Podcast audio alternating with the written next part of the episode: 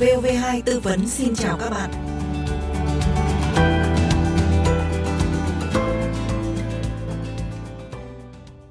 Các bạn thân mến, trong cuộc sống thì có những sự việc xảy ra ngoài sự mong muốn của chúng ta, gây thiệt hại đến sức khỏe, tính mạng của người khác. Chả may á, là trong khi phá công trình á, là bị vật liệu rơi vào gãy cổ. Nếu giả sử như là, là như thế là gia đình chúng tôi phải bồi thường như thế nào? Tôi đỗ ở duyên đường có một em học sinh đi xe máy nó va vào xe tôi nó thiệt mạng. Thế nhưng mà chúng tôi muốn đi cái tình cảm như bên kia người ta đòi cao quá. Vậy thì việc bồi thường trong những trường hợp như thế này pháp luật quy định ra sao? Và nếu hai bên không thống nhất được với mức bồi thường thì sẽ phải giải quyết như thế nào? Luật sư Nguyễn Thị Phương Anh, công ty luật A và H, đoàn luật sư thành phố Hà Nội sẽ giúp các bạn tìm hiểu các quy định của pháp luật về vấn đề này. Xin được chào chị Phương Anh và cảm ơn chị đã nhận lời tham gia chương trình ạ. Vâng ạ, xin chào thính giả Đài Tiếng Nói Việt Nam. Thưa luật sư Nguyễn Thị Phương Anh, khi mà gây ra thiệt hại về tính mạng, sức khỏe, tinh thần của người khác thì người gây thiệt hại sẽ phải bồi thường. Nhưng pháp luật có quy định gì về nguyên tắc bồi thường hay không? Hay là chúng ta bồi thường như thế nào cũng được? Miễn là người được bồi thường thấy là thỏa đáng và chấp nhận cái điều đó là được. Trước tiên thì chúng ta phải hiểu và nắm bắt được căn cứ để phát sinh trách nhiệm bồi thường thiệt hại. Tại Điều 584 Bộ Luật Dân sự năm 2015 quy định rằng người nào có hành vi xâm phạm đến tính mạng, sức khỏe, danh dự nhân phẩm, uy tín tài sản, quyền và lợi ích hợp pháp của người khác mà gây ra thiệt hại thì phải bồi thường, trừ trường hợp là luật có quy định khác. Nguyên tắc bồi thường được pháp luật quy định theo điều 585, trong đó thì sẽ phải tính đến thiệt hại thực tế, sẽ phải bồi thường kịp thời. Các bên thì có thể hoàn toàn thỏa thuận với nhau về à. mức bồi thường hoặc là hình thức bồi thường bằng tiền hoặc là hiện vật rồi các cái phương thức bồi thường khác.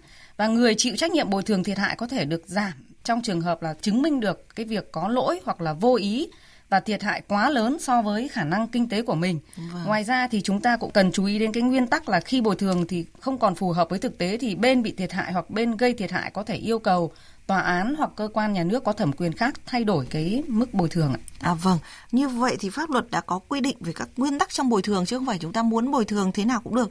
Thưa luật sư thì trong cuộc sống chúng ta vẫn nghe tới các cụm từ như là bồi thường thiệt hại theo hợp đồng, rồi bồi thường thiệt hại ngoài hợp đồng.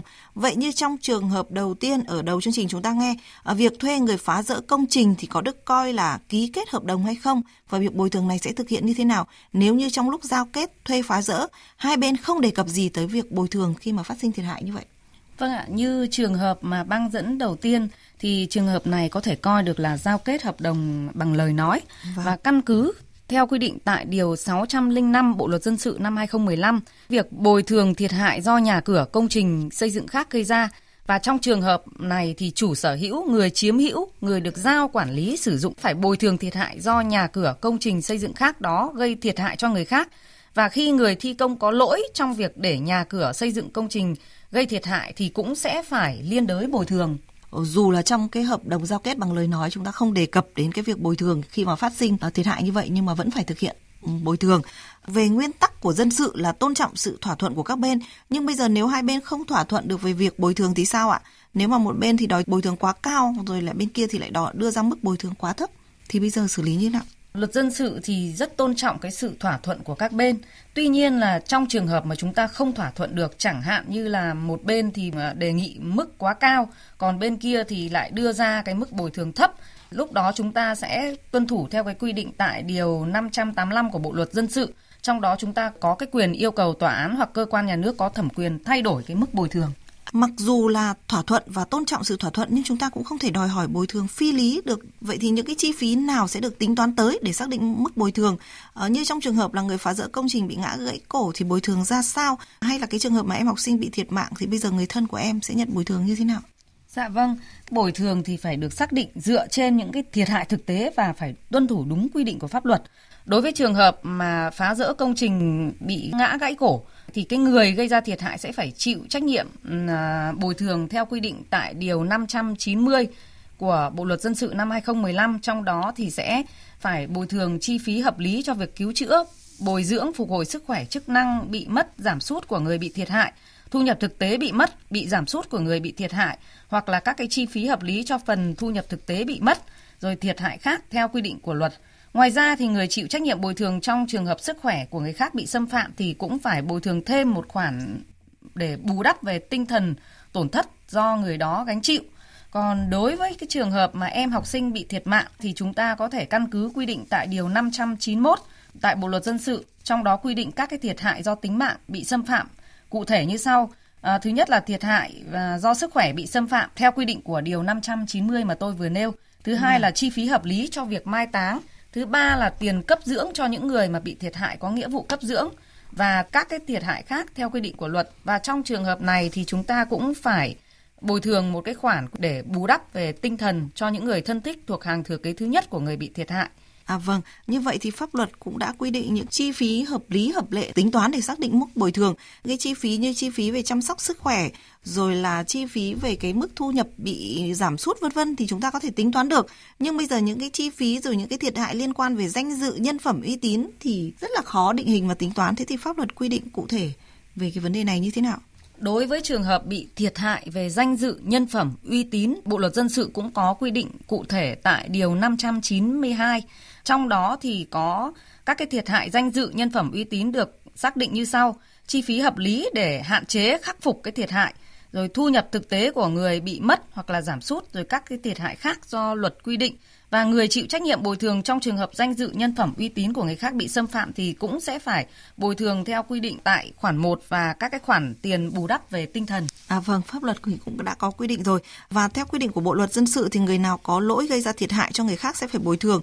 Nhưng bây giờ nếu mà người gây ra thiệt hại là người chưa thành niên thì sao ạ?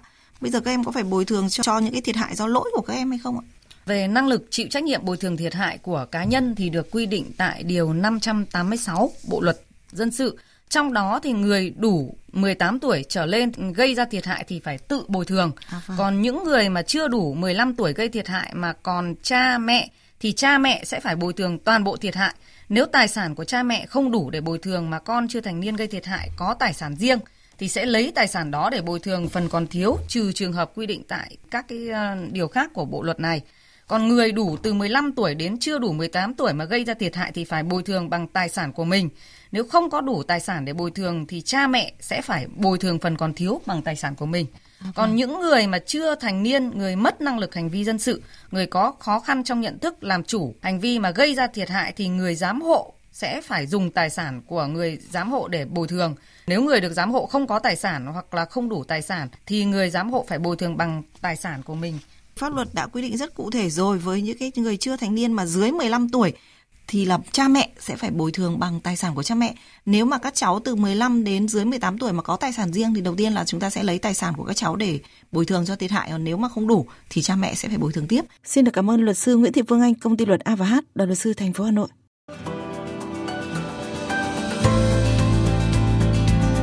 Bạn vừa theo dõi postcard VOV2 tư vấn.